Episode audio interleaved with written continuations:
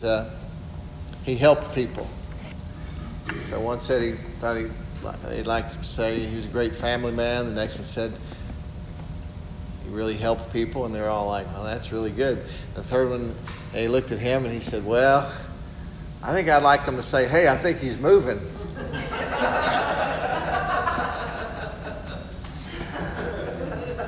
Heavenly Father, thank you for this day, and thank you for your precious children who've come here to worship you together, your family, this little part of your family, to grow in the grace and knowledge of our Lord Jesus. Thank you for using me today to share your word, uh, to spread the seed of your precious word into their hearts that they might that it might take root and bear fruit in their lives. In Jesus' name, amen. amen. Hallelujah.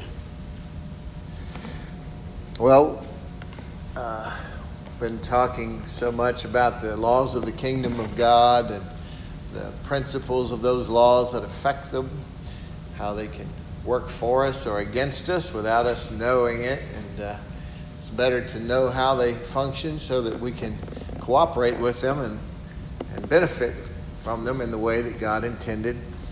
And uh, so we know that we need to pursue God, the law of active pursuit. Uh, says that uh, our life is going to go the predominant way of our focus. And uh, we realize that we have to have uh, faith. Without faith, it's impossible to please God. There's a law of faith at work uh, in the kingdom, and it requires endurance uh, to run this Christian life. It's a, it's a marathon, uh, not a sprint. And so we've been covering a lot of those things, and and uh, last week we talked about the fact that we are so blessed that we've come to a kingdom that is unshakable because God is shaking one more time the heavens and the earth, not just the mountain of Sinai where the first covenant was given to the children of Israel, but now we have a new covenant from heaven with Jesus, and it's a better covenant. And better is just better. But God is going to shake everything loose that's not of Him in the heavens and in the earth. And uh, thank God that we have received a kingdom that is unshakable. And it has taken up residence in us when we receive Jesus Christ as our Lord and Savior. And we just need to learn to walk it out. Amen? And uh, we talked about how in um, Hebrews 10 35 uh, and 36, I went over the fact, I'm trying not to go to these scriptures today because I got, I realize I have uh, too much that I want to get to today, so I'm going to skim over some of this stuff. But uh, it talked about the fact that our, our confidence is very important.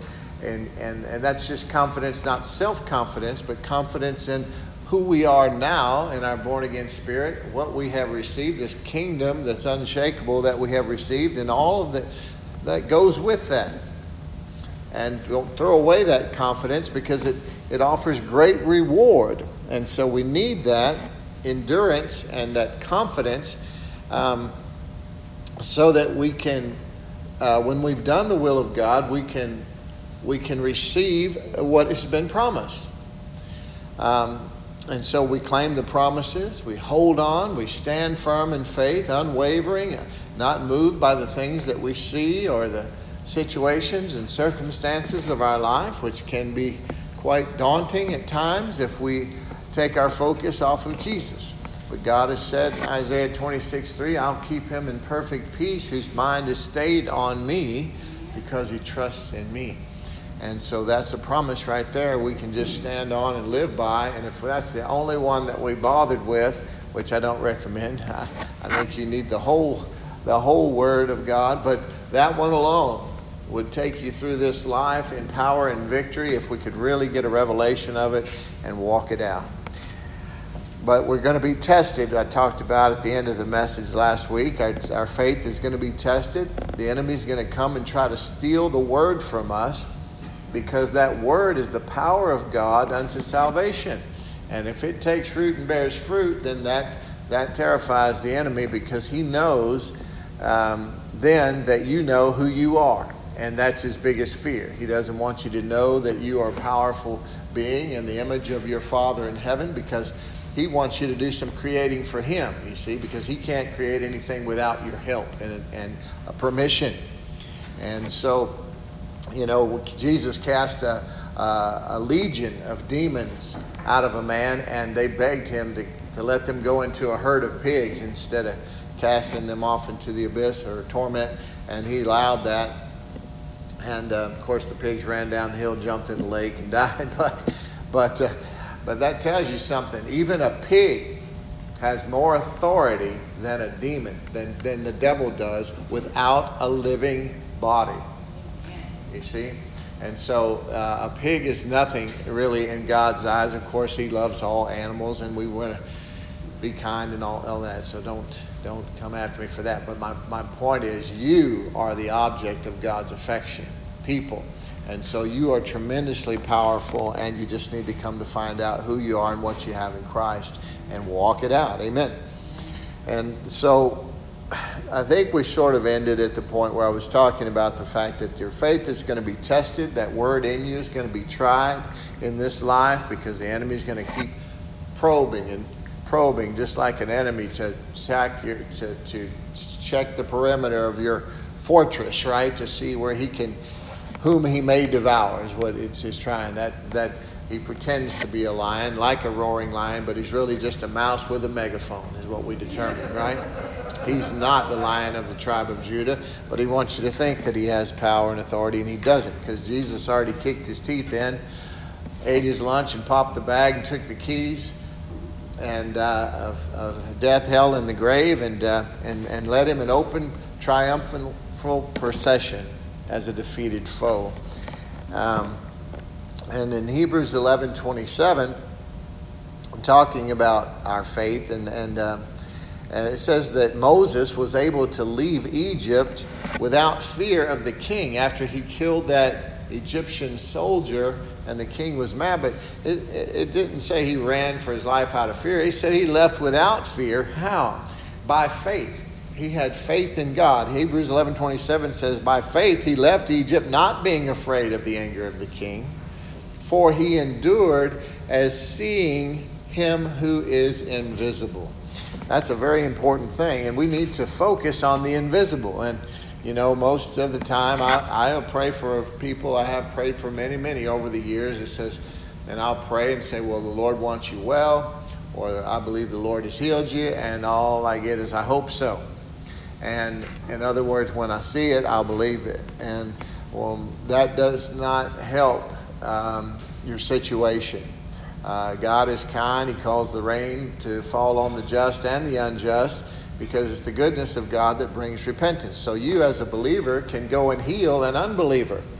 It says, "You, those who believe in me, will lay hands on the sick, and they shall recover." So you can do that. It's a gift from God because He loves people. He loves everyone, and it's the goodness of God that He's believing or praying or hoping that the, will bring repentance and that they will come to know Him and, and love Him and receive Him as their Lord and Savior.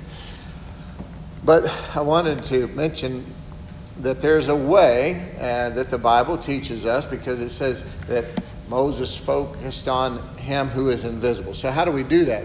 Well, 2 Corinthians 3, verses 17 and 18 says, Now the Lord is the Spirit. And where the Spirit of the Lord is, that's a capital S, the Holy Spirit. You have a spirit in you, it's a little s. Uh, and you've also, if you've been baptized with the Holy Spirit, then you have the capital S, but they they are working together in agreement if you've been born again. Amen. But this is where the Spirit of the Lord is, there's freedom or liberty. And we all, with unveiled face, you see, uh, the new covenant, the new life in Christ lifts the veil. Everything has been removed. All of the God's secret was Jesus, and now he has been revealed to those of us who has, have received him as our Lord and Savior. So we all, with unveiled face, beholding the glory of the Lord, are being transformed into the same image of Christ from glory to glory, from one degree of glory to another. For this comes from the Lord who is the Spirit. John 4 24 says, God is a spirit. Those who worship him must worship him in spirit and in truth. So you see the invisible that you are called to focus on in the mirror of God's word. We've taught on this recently, so we understand that this is a mirror we look at our natural mirror to see what our natural face looks like, but we really are spirit being, and the only one to look into that mirror way is to look into the Word of God and find out what God says about you, to look at Jesus, because you are the express image of Him. He's the express image of the Father, you see? So, and, and as you behold Him, glory to glory, faith to faith, you are being transformed your soulish realm now. See, the Bible, you have to understand spirit, soul, and body because your, your born again spirit is already the same mind as Christ, the same, the kingdom of God, all of it. Love, joy, peace, all that you'll ever need is already in there. It's sealed and perfected forever. But you can't discern it with your natural senses. Your natural senses, your personality is your soul, and then you have this body.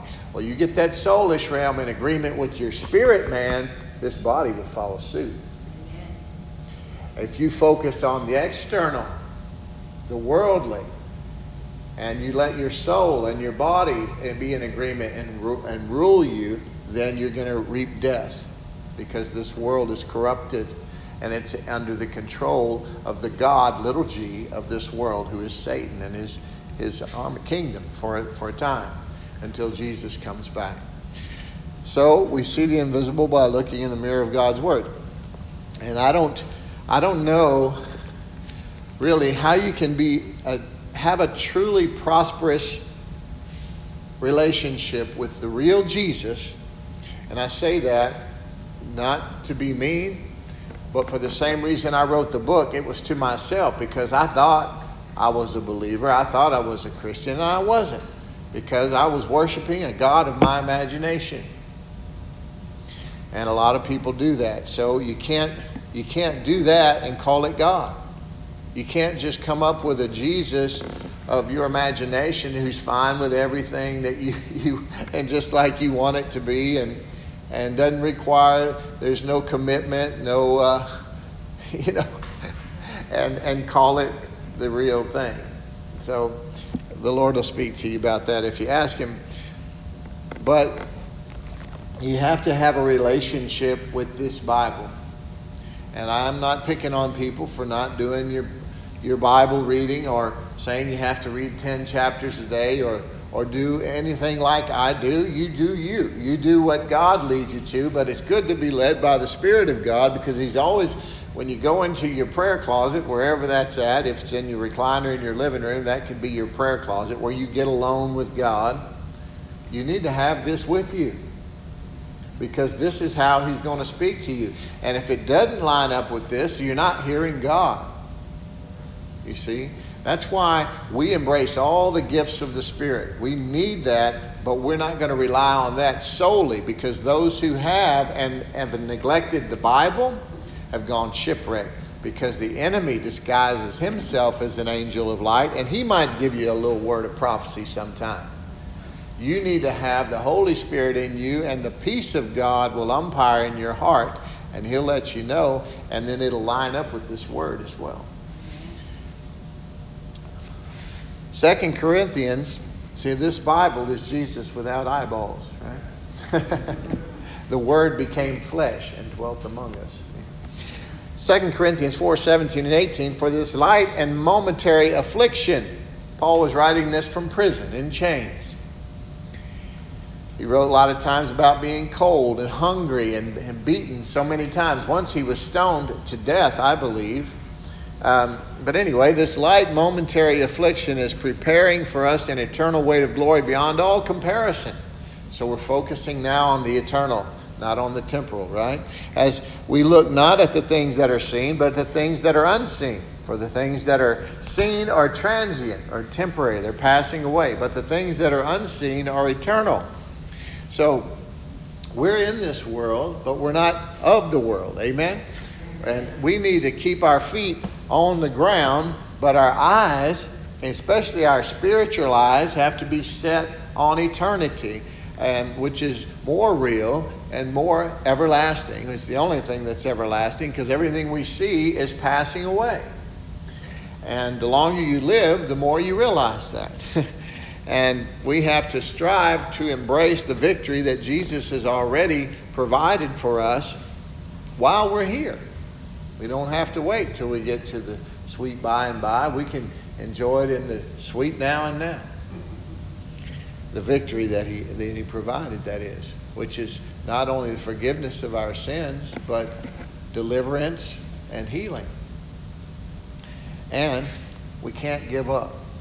And the Lord keeps making this mention to me is just, you know, it's the same reason that I'm a part of ARMI, which is the Association of Related Ministries International for through Andrew Wommack's Ministers Association, because I've been out there on my own before and, and felt very lonely and very uh, easy to just want to get down and out and quit. And there are a lot of preachers that are just ready to quit. There are not too many that really want to be pastors unless they're just well, I'm not going to criticize or judge others' motives, but there are some that do it as a career choice. And, and um, anyway, I'm just saying there's a lot of discouraged preachers out there, just like there's a lot of discouraged Christians. And we need to do everything we can to remedy that. Amen? uh, Jesus said in the end time, the love of many will wax cold or grow cold. Wax like in dipping that string in a wax until you make a candle, right? You know, so many times. But wax cold and, and many will fall away. And that, that means fall away from, from Him. And that's that spirit of Antichrist. Matter of fact, anyone that you speak to, and see, I see people that I love and that you love and that we all know, and, and I see things even on social media and places, and just I see things and I hear people talking, and I'm just listening because I'm look what I'm looking for is when are you going to mention Jesus? When is God going to be glorified and not just God, you know, people don't mind you saying God. What they're what they're trying to stop is Jesus. You know? God bless you. That doesn't bother too many folks, you see. But when you get saying Jesus is Lord and there's no way to the Father except through Jesus, that's hateful to people who hate Jesus, you see? And so, you know, you can offer up all the wisdom of the world, you can offer up all these nice phrases and sayings and and, and things that are basically good on their face because they're really gleaning truths from this word and taking it and using it as even business models have been made on that, but they don't give the glory to the Lord. So it's still godless and it's still the spirit of Antichrist. I don't need him, in other words. He's not required. He's not the source of everything good. He's not required to have eternal life. And without that, I don't even want to hear it. And I'm sad for those who are sharing it, and they're everyone, including Christians, is calling it good. Yay! Thumbs up, heart. You know, why? What are you glorifying? What are you helping? What are you undergirding them for in this when they're not even mentioning the one that they call not only Savior, but Lord of their life?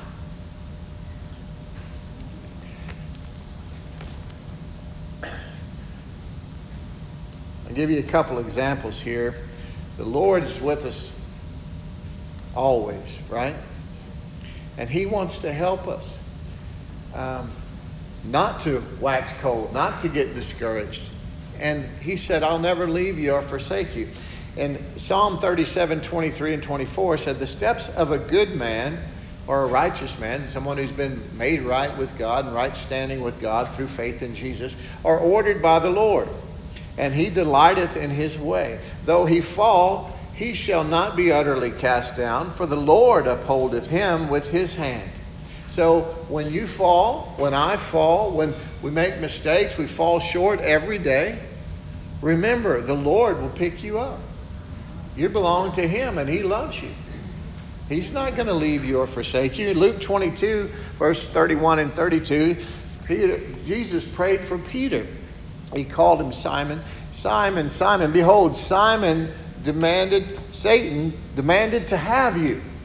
This is Jesus telling Peter, Satan demanded that, that he have you. Can you imagine Peter? he goes, but, he said, that he might sift you like wheat. But I've prayed for you that your faith may not fail. And when you have turned again, so he denied him three times that night after that. But he said, But when you've turned again, in other words, you're gonna you're gonna be all right. You're gonna come back, you're gonna be all right. When you when you have turned again, strengthen your brethren. He said, Not only are you gonna be okay and come through this, I've prayed for you, but now I need you to strengthen the others. They're gonna lose faith. They're gonna everybody got discouraged when this happened to Jesus, you know. But Peter had this word of prophecy from Jesus to keep him strong and remember, you know. Jesus prayed for him that his faith wouldn't fail.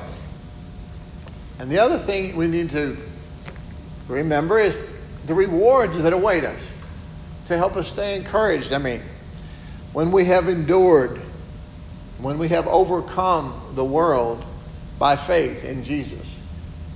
2 Timothy 4 7 and 8 says, Timothy, uh, Paul was writing to Timothy, and it was his last letter. He says, I have fought the good fight. So this life is a fight. This life of faith is a fight. Because the, the, the, the enemy opposes faith in Jesus, and we live in his territory. Hmm? And then we have a spiritual protection from that. We have things available to us the entire armor of God, the armies of God. We have all that spiritual help but we need to know it and utilize it because we're in a fallen world. We're in the war zone, and this world opposes us. He said, I've fought the good fight. I have finished the race. I have kept the faith. That's how you, that's how you fight the fight and end the race well. You, you, you finish the race by fighting the good fight and keeping the faith. Henceforth, there is laid up for me the crown of righteousness so that's what we can look forward to just for holding on and holding out and standing strong and not denying the Lord. Crown of righteousness, which the Lord, the righteous judge, will reward to me on that day, and not only to me, but also to all who have loved his appearing. So, faith is a fight.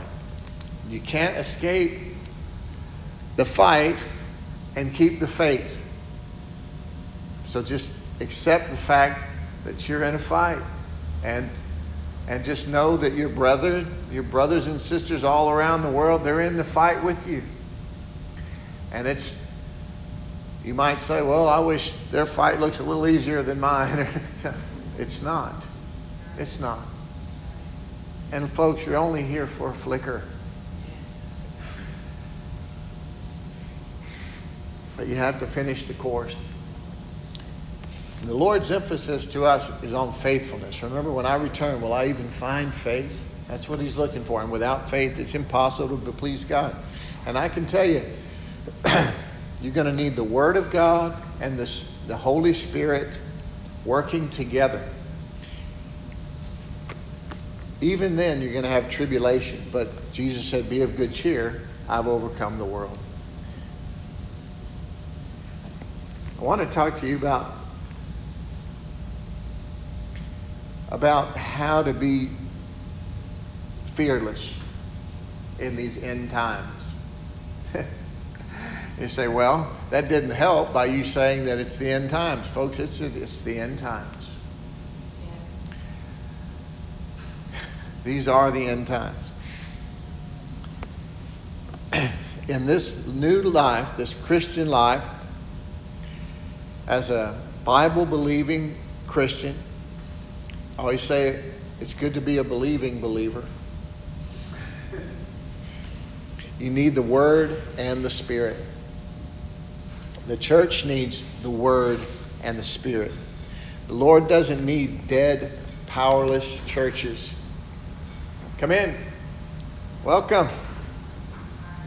the Lord doesn't need dead, powerless churches. That's why you're not going to see a lot of the churches that close down open back up. That's just the truth. And I, Miss Valerie, so we need to be seeking God and making ourselves available to Him to be a healthy, functioning part of the end times church. Yeah? Yeah. Holy Spirit, have your way. Holy Spirit, you are welcome. Every one of you need to be telling the Lord. It says, eagerly desire spiritual gifts, especially the gift of prophecy. You say, Lord, I'm available. Whatever you want to do, just make yourself available to Him because the gifts of the Spirit are controlled by the Holy Spirit. And He's going to give them to, He's going to choose whoever He will. And a lot of times He'll he'll, he'll go all the way down the top until he finds one who's available for him to use. And then he'll use them to, to go and bless this other one, to speak a word of prophecy to this one, to heal this one. You see? To give a word of knowledge to this one. But we need the Word and the Spirit, and all that's going to be working. God told me 15 years ago this end times bride, because as times get worse,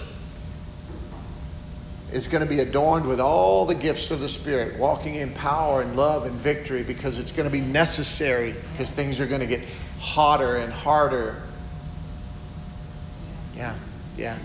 So I just want to encourage you in your prayer life to be saying, Lord, I'm, here, I'm available. And I'm, you know, Pastor says that he's He's supposed to be raising us up for the work of the ministry. He's not supposed to be doing it all. So I know I'm a part of this. I know you've called me to be here, but show me, show me my place. And then speak to Pastor about it. Let me see how I'm supposed to be serving and, and being used by you to help a sick and dying world. Yeah, to be a blessing to the body of Christ. Amen.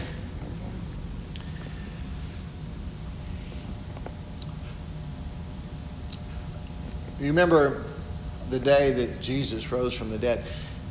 Everyone was bewildered and downcast, and he ran into two believers, disciples who were walking on the road to Emmaus, which is a little town about seven miles from Jerusalem. And he joined in, walked with them, but he concealed his identity from them. And they, he's like, "What's wrong? What are you talking about?" As you go on, and they just explained to him that, "Hey, where you been, man?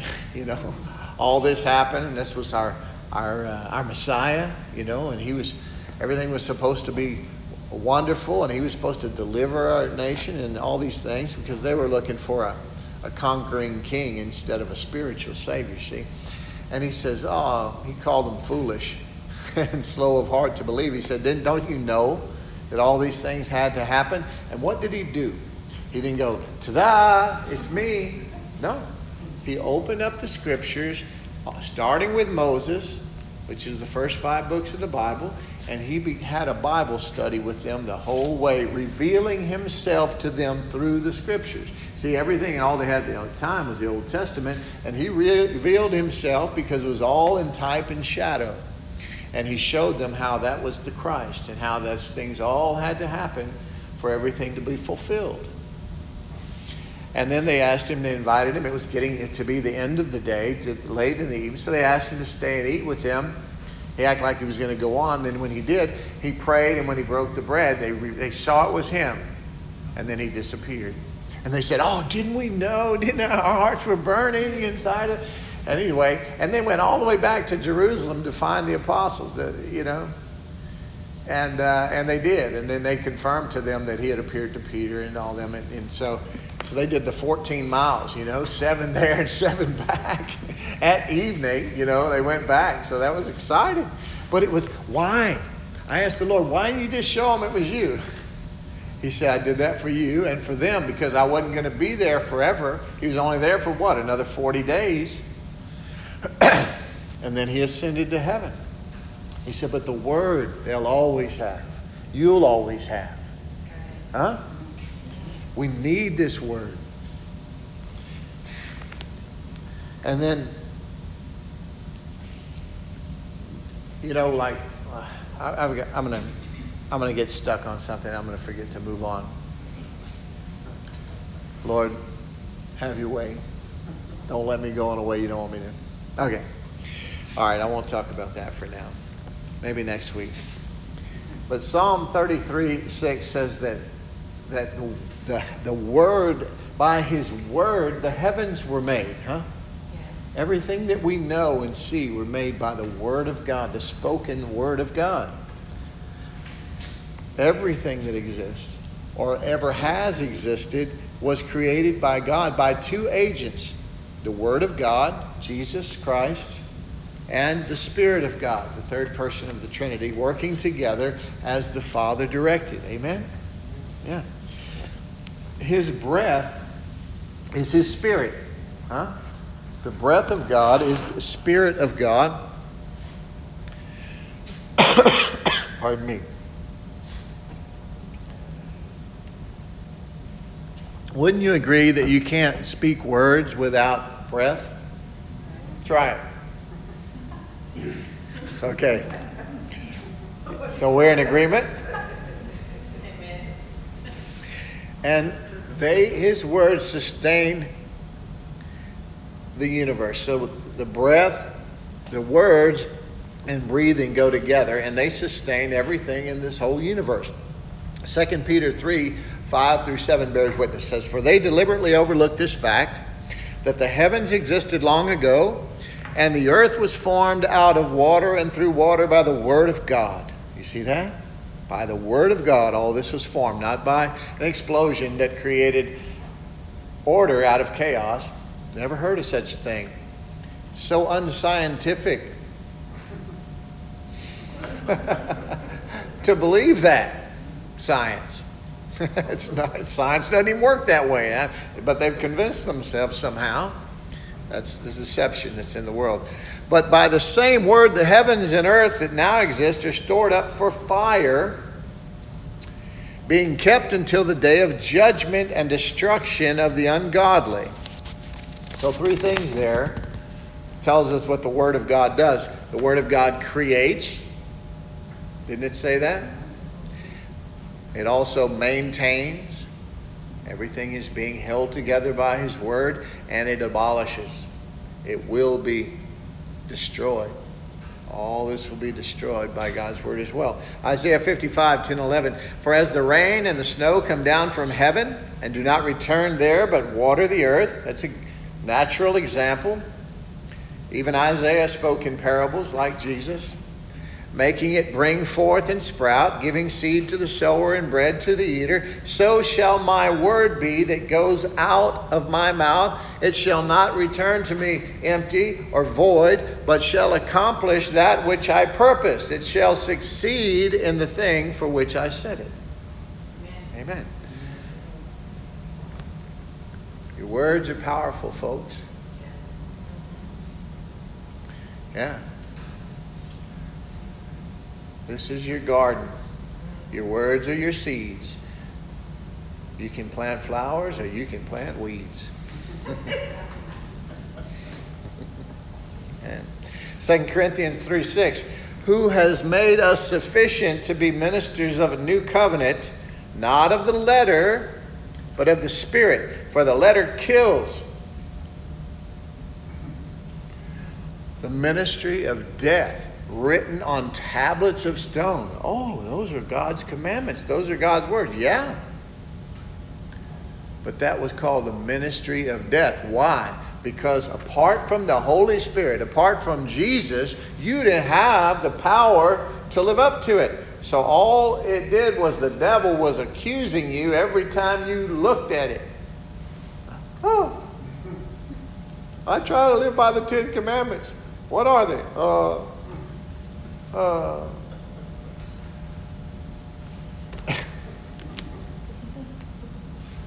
Word, without the breath of God, the Spirit of God, doesn't have any power. They have to go together. See what I'm saying? Am I making sense? Going to be a lot of false prophets in the end times, folks. We have to know Jesus. We have to know His Word. We have to be led by the Holy Spirit for two reasons. We don't want to be misled by deceiving spirits. Somebody talked about music earlier. I love music. You know who else does? Satan. He was the head of the choir in heaven. He was a musical instrument. Beautiful. I'm not saying all music's of the devil. I'm just telling you that without the Word of God, a working knowledge of what the truth of God's Word says, there are a lot of deceiving Ungodly spirits can come through music. I just use that as an example because it's true. you have to be running everything through this filter. Everything in, that comes through these eye and ear gates needs to go through the filter of God's Word and with the peace of God, which comes from the Spirit of God love, joy, peace. Peace is one of the abiding fruit of the Spirit in you. Amen. Peace is supposed to be the umpire in your life. Amen. And not just to be cease from being misled by these false prophets, but so that we can be effective for the kingdom of God. We don't want to be deceived, and we don't want to deceive anyone else. We want to help them. Same help we've received. Amen. Amen. Amen. Just to give you an example, I, I, love the Word. I'm a teacher of the Word, and I, as I told you, I, I don't need to bring a lot of teachers in. I will. I was joking, saying you got a good teacher. Believe me, I think they're all better than me. I was just joking when I said how great I was. If you don't know me, then you don't get my jokes. But the truth is, I want to bring all the other gifts through. And you have seen a couple of the other gifts already, and you'll see more because we need all the fivefold ministry working together. Yeah, yeah. Carrie Pickett, who is uh, the vice, what is she now? The vice chairman of the Charis Bible College. She and Mike, her husband, awesome people. But she had a friend, and uh, her friend loved the Lord and in her prayer time, the Lord telling her something very unusual. Said, I want you to go to the grocery store, and right there, there's going to be two soda machines, and I want you to go stand on your do a handstand or whatever it is you do. You know, you know that from when you were a kid. It's been years, right? right between those two soda machines. She's like, that's not God. Now, listen. So he kept telling her this for a few days.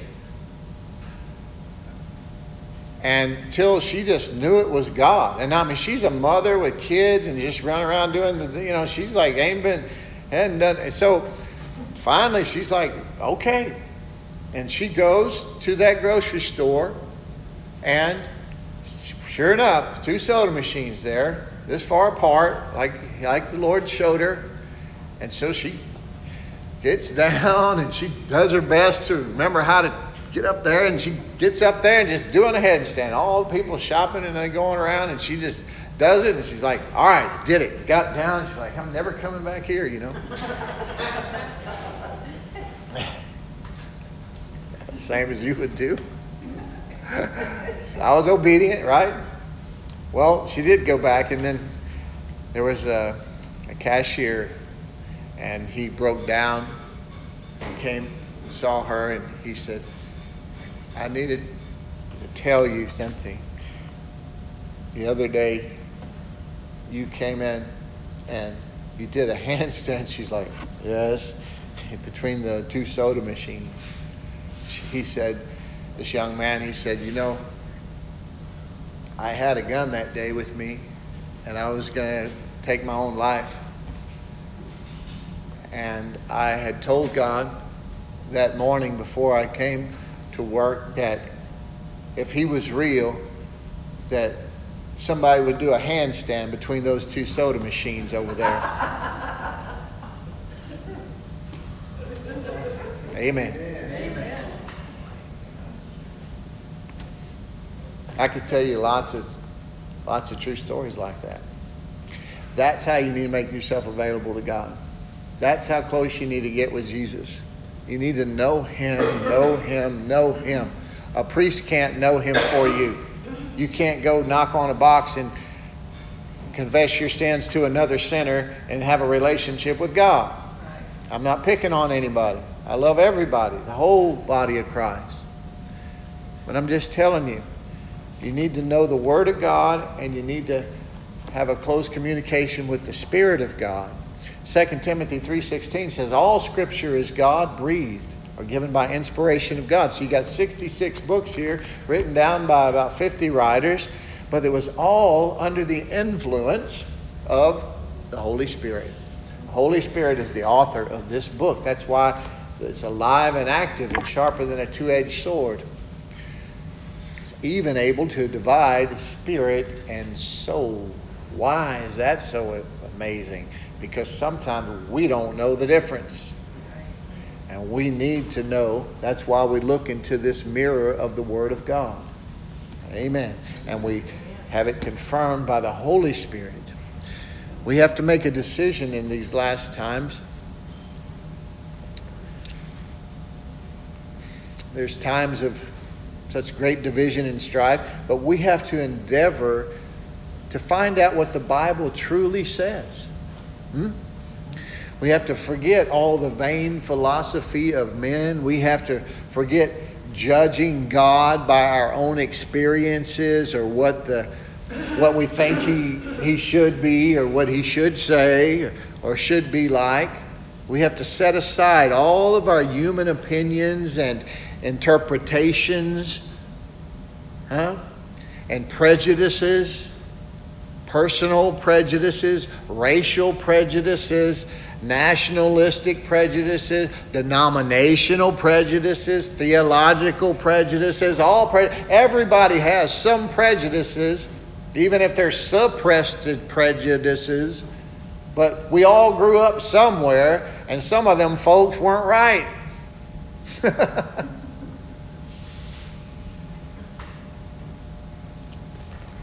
but you have to set all that aside no matter how deeply rooted it was in you, and you have to open up your hearts and your minds in all humility to hear what God is really saying. You have to be able to hear God, and when you do read this word, you have to prepare to be amazed and shocked a little bit. Yeah. John 14, and, and I'm not going to read this. I was going to read John 14, 18 through 27 because it's just when Jesus promises the Holy Spirit. But he says, he says, I'm not going to leave you as orphans. I'm going to come to you, but he's going to, I'm going to come to you in the form of the Holy Spirit. He's going to be with you all the time, and he can be with all of you all the time instead of me just being with one person at a time or a group of you at a time. The Holy Spirit's going to come. And he said, You need him. Don't neglect him. He is your helper. He says the helper will come. Where do you think we got the name, the acronym on, on them on the back of that shirt right there? Help. To heal, empower, love, and prosper the body of Christ. That is our mission. And that's what the Holy Spirit is here to do for you. Amen. Amen. And to bring glory to the Father and the Son.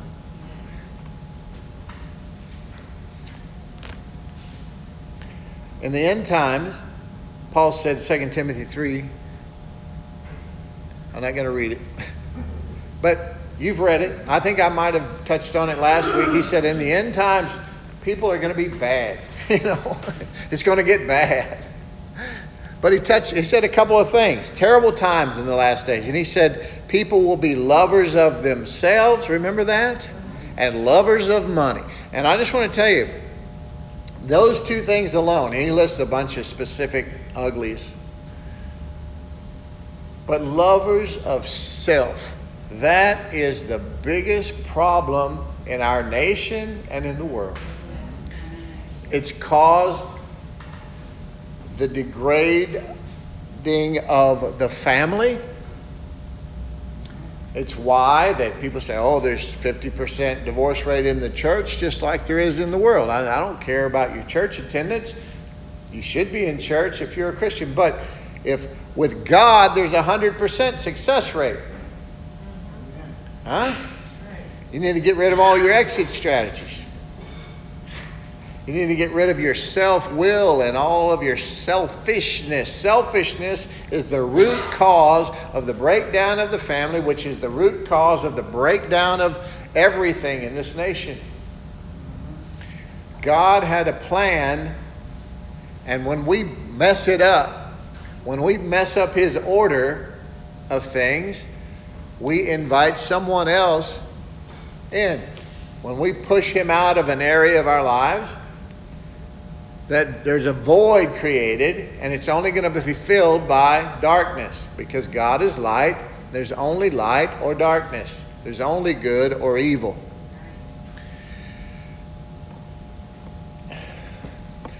I, I, I got to get to this.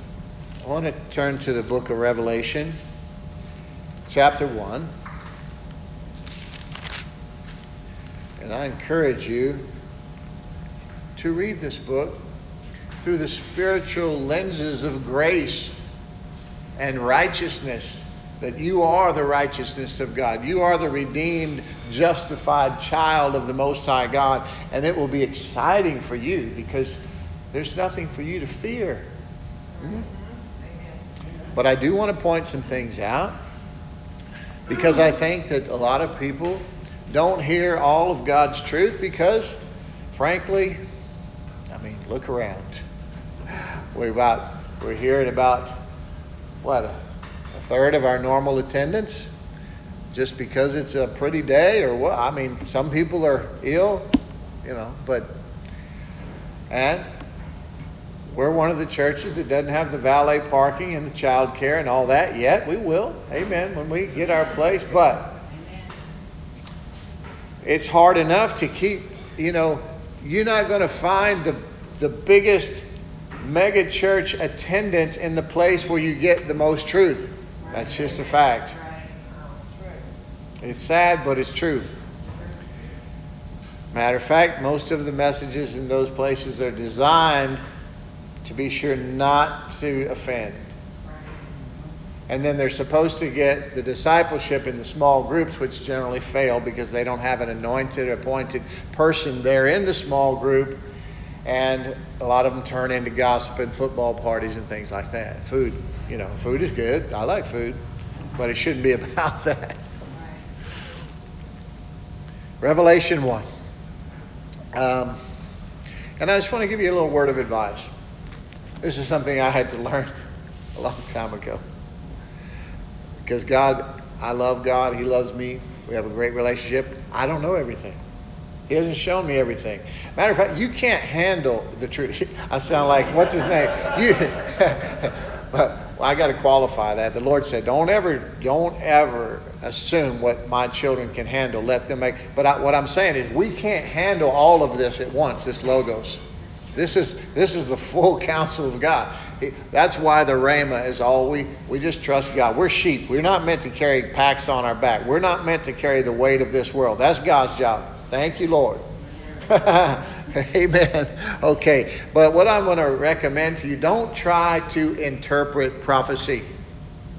Don't try in your own effort to conjure up or work, figure out, or, or yeah, I think it. Don't do that. Just pray, like I told you before, speak to the Lord about it, and let the Holy Spirit know that you remain open to Him regarding anything He wants to reveal to you. Yeah? Because if He reveals it to you, it'll be for your edification and for you to edify or to build up and strengthen others, you see? Otherwise, it's, it's not really your business right now. So don't try to impress people with what you don't know. Yeah. I'm not afraid to say, I don't know. Let's find out together. Let's pray. Let's go ask some other godly mentors that I have, because I got a lot of them. And I ask them all the kind of questions. Revelation 1, verse 10 through 17. And I'll just read. John, the Revelator, he was on the island of Patmos. And John knew Jesus in this life, when he was with him, he was probably the most intimate with him as a friend, you know? He was a young man who Jesus loved, and he loved everybody. But John knew he loved him, and they were close. Huh? He's the one who leaned his head on his bosom at the Last Supper, we call it, and asked him, Who's going to be the one that does you wrong, Lord? You know? So they were close. But here in this revelation, when the Lord came to him, he said, I'm the Alpha and Omega. He didn't come to him as a suffering Savior, he came to him as a conquering King and uh, something I'll show you here in just a second. I'm the Alpha and Omega, who was and is and is to come, the Almighty.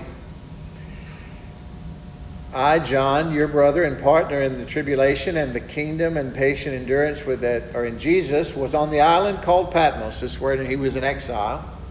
On account of the word of God, that's why he was in exile, and the testimony of Jesus. I was in the Spirit on the Lord's day, and I heard behind me a loud voice like a trumpet saying, Write what you see in a book and send it to the seven churches. Now, it's really five. Some of the translations, but nevertheless, to the churches, to all the churches. There was different texts available when some of the translations were written. There are better t- translations available, better text. Anyway, don't let that throw you off if you have a different, if it says five or seven. To Ephesus and to Smyrna and to Pergamum and to Thyatira and Sardis and Philadelphia and Laodicea. Then I turned to see the voice that was speaking to me, and, and on turning, I saw seven golden lampstands. Like I said, if it says five or seven. And in the midst of the lampstands, one like a son of man, clothed with a long robe and with a golden sash around his chest the hairs of his head were white, like white wool, like snow. His eyes were like a flame of fire. His feet were like burnished bronze, refined in a furnace. And his voice was like the roar of many waters.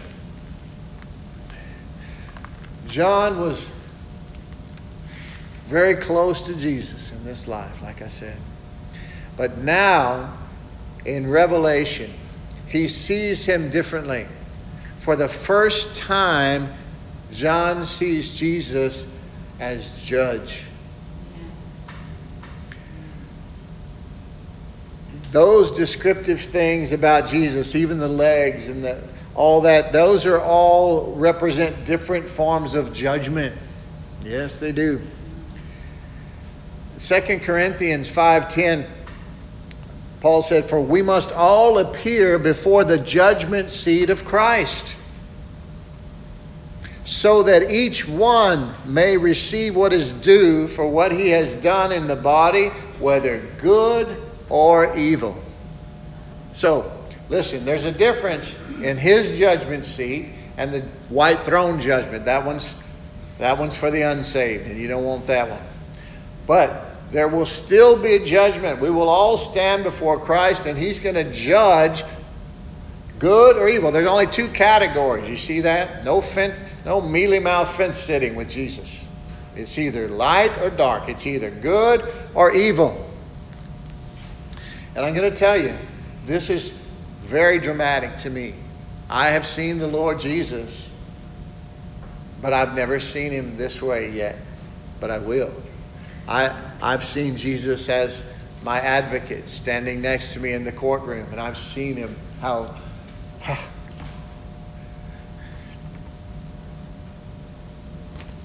I've seen him as a friend. I've seen him as a father, as my guide, walking with me when I turned back and there were the sheep without shepherd, and when I was trying not to be a pastor. And it was like, what about them? And he's like, if you don't, they won't. But he was guiding me. I was going home with him. But I haven't seen him as a judge. Those seven lampstands, let's keep going. In his right hand, he held seven stars. From his mouth came a sharp two edged sword, and his face was like the sun shining in full strength. So he saw seven golden lampstands, and then in his right hand he saw seven stars. From his mouth came a sharp two edged sword. That's the word of God. So the seven lampstands are the seven churches that he was speaking to. Those represented all the churches in the, in the early church. And it's important for us to see that God's primary concern in all human history is on his church. Yeah. We are his first concern. Yeah? The first place that John saw him was walking in the midst of the churches, the seven lampstands, walking to and fro, examining them. And the seven stars were the angels of the churches, which were the, the ministers of the churches. You see? So it's really cool to, to see that the Lord holds his ministers in his right hand. What a humbling, awesome thought. But God's priority is his, is his church. And then in Revelation chapters 2 and 3, the, the messages, and I'm not going to go into the message because he had a different message for each church, didn't he? But I want to point out to you that the messages to the seven churches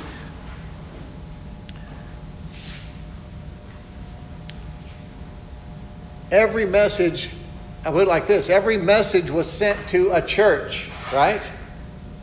Not to the world. and so, if anyone who was not in a church, they never got the message. I believe more and more, and more than ever before, especially as the last days approach, and we enter into this third great awakening, that God really desires and expects for every Bible believing believer to be a committed member of a church body, a congregation. And I'm not saying that to condemn or to hurt anyone. But it's just the truth. If you have a relationship with Jesus and you read this Bible, you know that is true, and you'll have a witness from the Holy Spirit telling you that if God's concern and His only plan, He doesn't have a plan B to get the message out to save the world. It's the church. Yes. We're the one that He has handed off the baton to and given all of His power and authority and the words of life. And we all need to be in a church congregation. And I recommend this one, of course Grace and Truth Church in Cypress, Texas. But in the very least, one whose leadership welcomes the full counsel of God and allows Jesus, by agency of the Holy Spirit, to govern the church. That's what everyone needs to know for sure. But to the to the five churches, he said, I know your works. And like I said, if yours says seven, don't worry about it. I know your works. And he didn't he say that? Don't make me go read it. You know how long I'll be. He said, I know your works. He said, he didn't say, I know your denominational sign out front. He didn't say, I've read your statement of faith. In other words, I'm not interested in what you say, but what you do. Right? And to five of the seven churches, his first command was what? Repent. you see, you don't hear this in church anymore, and it's sad.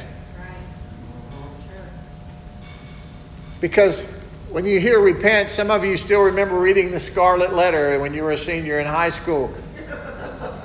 It's not about beating yourself or suffering in sackcloth and ashes. No, repentance is just changing your mind regarding the things of God, the thing you were focused on the world's way, and say, oh no, this is what God says about this. I'm going to change my mind and turn toward God. I've repented now. That's it, man. That's what repentance is a change in mind regarding the things of God, which, re, which produces a change in actions regarding that particular thing. That's it. How easy is that? I mean, is that better understood? Okay. I know your works. And he said, repent. Because without repentance, there is never, you can never come to true faith, right? I mean, it, it, I mean, just think about it. If you're still doing something the world's way, when you find out God's way is different, and you decide to stay with the, the world's way, how can you say that you're in faith? Because if it's not faith, it's sin. That simple. Yeah. It's just the truth. Paul says, examine yourselves to see whether you be in the faith. Not a bad idea. Because the first condition of faith is repentance unto faith. Huh? And then unto salvation. Yeah. In Christ. Listen, can I give you a, a few people that you might take it from better than me? I know you love me and trust me. But how about John the Baptist? Wasn't his message? Repent, for the kingdom of God is at hand. I got one better Jesus Christ. He started preaching, didn't he? Three and a half years. What'd he say? Repent. Repent and believe.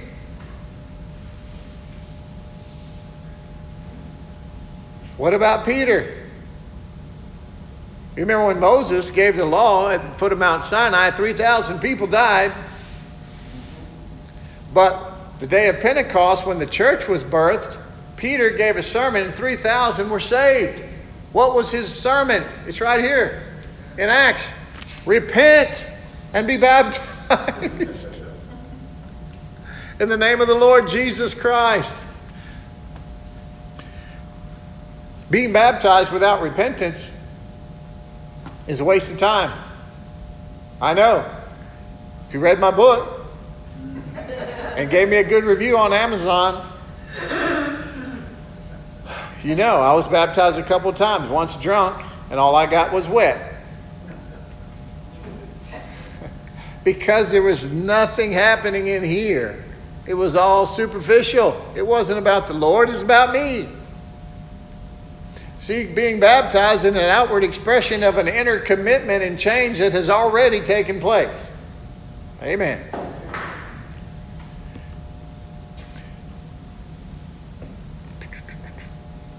Acts 20, verse 21, Paul said, I have not failed to preach to you from uh, among you and from house to house, I'm trying not to go there, amongst you and from house to house, repentance and faith toward God. Isn't that what he said? In other words, I've, my, my heart is pure. I, am I'm, I'm good. I did my part. I, repre- I pre- preached wherever we were, in congregations or from house to house, whenever I was with you, repentance and faith toward God. Repentance and faith toward God. Hallelujah. Revelation 3, verse 21, page over, maybe on the same page. He said, To the one who conquers, who over, which means overcomes, who the overcomers. And how do we overcome? We overcome the world by believing on Jesus. They say, What must we do? Didn't they ask Jesus, What must we do to do the works our Father requires in heaven, right? I'm paraphrasing, but that's what he said. They asked him. They're always trying to impress Jesus. They want to ask him something, and he can tell them, and they go, "Oh, I've, I've done, I did that," you know. and then he'd shoot them down every time. every time they try to brag on themselves apart from God. What must we do to do the works of God? He said, "Believe on the one who He sent. Believe on Jesus." So that's how we overcome the world. And it says, To the one who conquers, who overcomes the world by believing on Jesus, I will grant him to sit with me on my throne, just as my Father has granted to me, because I also conquered and sat down with my Father on his throne. But the promises are only to the overcomers. So, congratulations. You're doing good. You're doing good. Stay in the race. Don't quit. Keep on going. Don't stop to argue with the hecklers in the stands. Because you're going to have some. You got to have a tender heart and skin like a rhino. Otherwise, you're going to get discouraged. I love rhinos.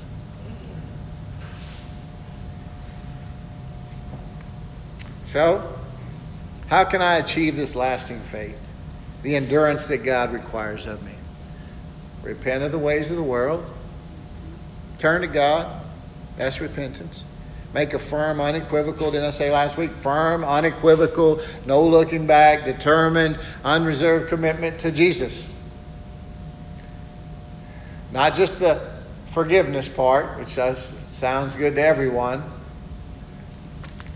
You know, I have a lot. I know a lot of people that go to other countries, like especially like in India and stuff like that, where they have all kind of gods, and they have no trouble getting people to pray and receive Jesus. All right. But this one guy, he was like, Lord, I'm getting thousands every day. First couple days, he says, Yeah. Because they have lots of gods, and you're offering them something good with this one, they say, Why not? We'll take him too. He said, Pray, tell them that it's me to the exclusion of all others and see how it goes. And he tried it, and he's like, people were like,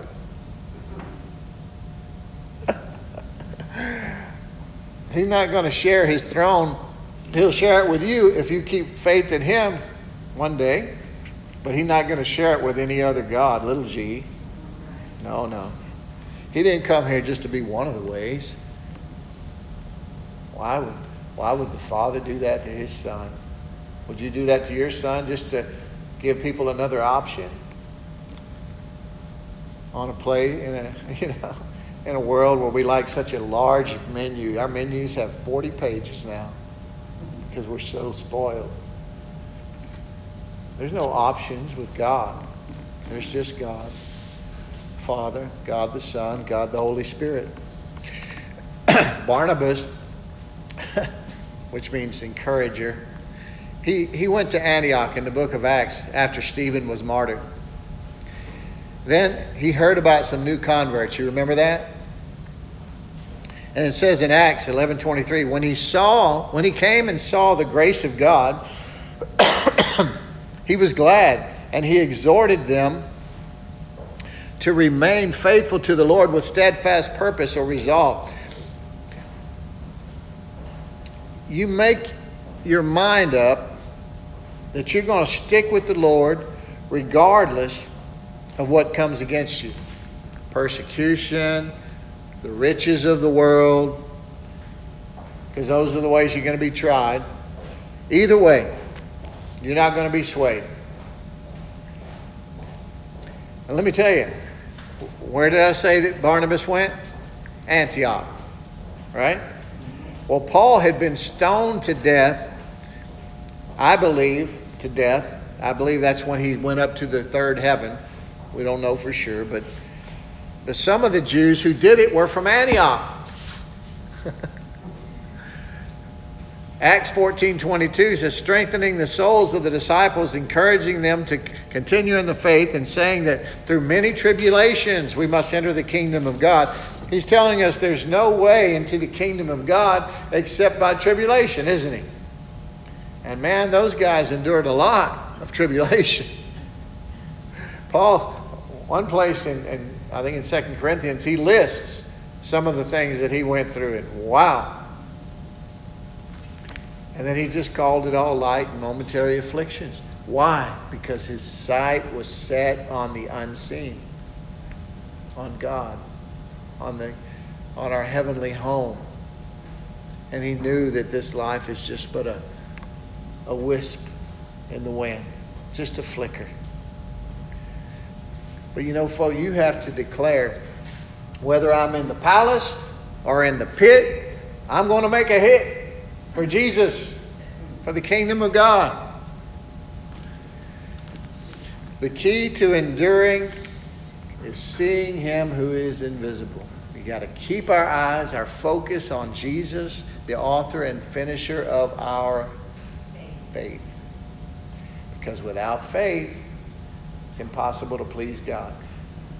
Does that mean he's looking to judge you? No, he's encouraging you. Stay in faith. This is where your help is. This is where your provision is. Huh? This is faith is the hand that reaches out and grabs hold of the things provided by grace that are already on account for you, which is not only forgiveness and salvation, but deliverance and healing. Prosperity. You know, in Ezekiel chapter 34,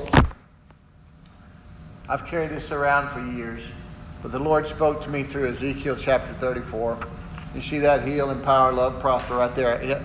That's where I came up with it from, from reading this because he was scolding the shepherds of the day. God was getting on to the shepherds of the flock. And he wasn't talking about literal sheep, he was talking about the teachers of the people, right? And he telling them that there was a lot of things that they hadn't done. They were being selfish. They were feeding themselves and not feeding the sheep, and, and so on and so forth and so on. And he goes on, you're not feeding the sheep, you're not strengthening the weak, you're not healing the sick, you're not binding the injured, you're not bringing back the strays. All, all uh, herdsman terms, right? You're not seeking the lost, but he's talking about people. And it goes for us today just as much as it did for them then. So we feed sheep by teaching them the Word of God. This is the manna from heaven, the Word of God. We strengthen the weak. Where's all the power for the Christian life comes? The baptism of the Holy Spirit. The Holy Spirit, and if you don't have it, you need it, folks. You need to pray about it. You need to seek seek it out. You need to ask God because it says He's really excited to give it to you and I will be happy to help you. If you don't have it, I think most of you are baptized with the Holy Ghost and speak in tongues. If you don't, you need to, folks. It'll help you in so many ways, especially as the times get tougher and tougher, okay? Bring back the strays. He said, What's that, Lord? I said, He said, That's deliverance. That's deliverance. There are a lot of people that are I don't care. You can say, well, the demon can't live in a born again body. I don't care if he's in you, on you, riding around on your shoulder, oppressed, uh, depressed, or whatever it is. There are a lot of people need deliverance. Bring back the strays. Seek the lost. That's evangelism. And lead with love and kindness that which has been entrusted to you. So that's where I said, you know, we just need to help heal people everywhere they hurt. Empower them through the promises of God's word.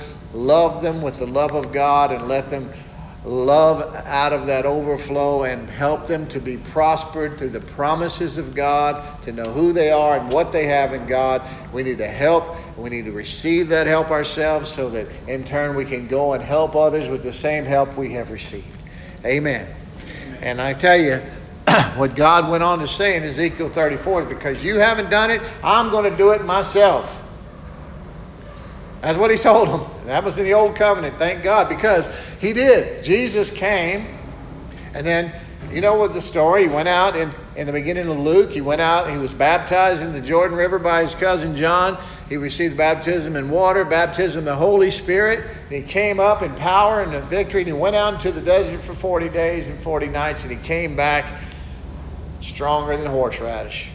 And he began to minister. Began to minister. He went to his hometown of Nazareth, um, or where he grew up, and he picked up the scroll and read, and he, he, he basically took on that ministry. Huh? Everything I just described from Ezekiel 34, that's, that's the life that he led. That's the ministry. Haven't you heard about Jesus of Nazareth, Acts 10.38, who was anointed with power and with the Holy Ghost and went about doing good and healing all who were oppressed of the devil, for God was with him.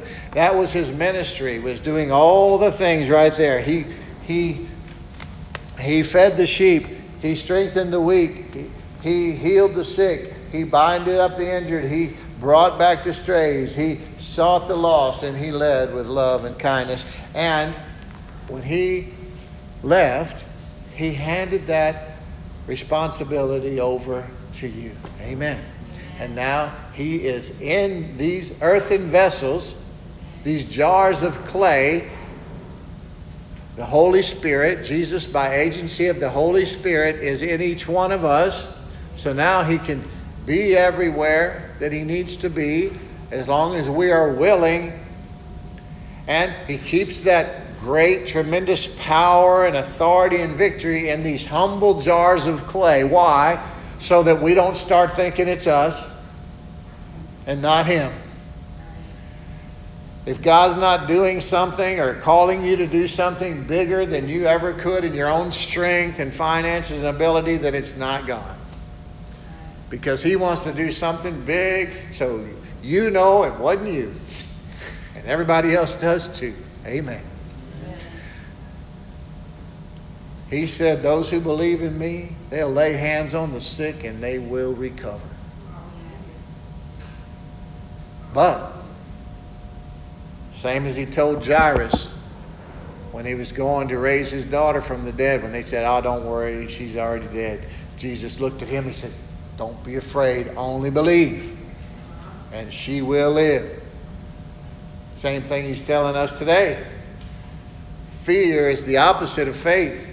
You got to feed your faith, starve your fears. You may like a seesaw, only one end can be up at a time. Faith, unbelief. Faith, unbelief. Never seen a seesaw do this. it won't. Not made that way. Neither are you. You can operate in faith, and then unbelief can, and you start with this spiritual tug of war, right? Cancels out, nullifies your faith. God has never turned it off. All the love, joy, peace, patience, kindness, goodness, faithfulness, gentleness, self control you need are right here in your born again spirit. But you got to believe, you got to speak it. You got to take this little hyssop and spread the blood, spread the word, the spirit. You have to take this logos and speak it, make it rhema. Make it rain. Make it Rhema. In Jesus' name. Jesus said, The Spirit of the Lord is upon me because he has anointed me to proclaim the good news to the poor. He has sent me to proclaim liberty to the captives and recovery of sight to the blind. So to set at liberty those who are oppressed and to proclaim the year of the Lord's favor. That's the help that He offered, and that's the help that we need to be receiving and out of the overflow, giving to others. Is that right? That's what the name Jesus really means, you know? A lot of people have problems. Oh, they shouldn't call him Jesus. He's Yeshua. He's this thing. Yeah, Jesus is derived from the Hebrew Yeshua, which literally means to deliver, to rescue, or could you just say to help? Hallelujah. Now that helper has been sent to you. Jesus, by agency of the third person of the Trinity, lives in you and with you, and he has come. He's that paraclete that has come alongside you to take a hold together with you of all the obstacles that come against you in this life. Amen or oh me. Oh, I have a lot more, but I've gone over my time. I love you too much to keep keep you keep you hold here. So we'll start again next week. We never finish, we just stop and start again. Amen? Amen. You get anything out of this today? Amen. Lord talking to you? Amen. Your Lord, a hand clap of praise. Hallelujah, Jesus. Thank you, Lord, for your, your precious love and, and promises. Thank you for your blessings. Thank you for teaching us and growing us up in the grace and knowledge of our Lord Jesus Christ. Lord, help us to receive all of the help that you died to provide us with so that we could live the abundant life of victory and peace and joy and health and wholeness and salvation that you died to provide us with, Lord. Help us not to let any of the grace that is on account for us go unused. Help us to spend all the grace that you've given us for today. And then tomorrow, if you tarry, we'll start again and we'll spend all the grace you give us for tomorrow. Thank you for loving us so much. We are your children, we are the overcomers. We will not quit, we will not be swayed we will stand in faith. When you return, if you if we're still here when you return, you will find faith. You'll find it in us. We declare it. If you help us, Lord, and we know that you are here to help us, Holy Spirit. So thank you for that. We love you. We bless you. I speak a blessing of, of health and provision and wholeness and peace over everyone hearing this message. We love you. God loves you, and I love you. Thank you, Holy God. In Jesus' name, amen.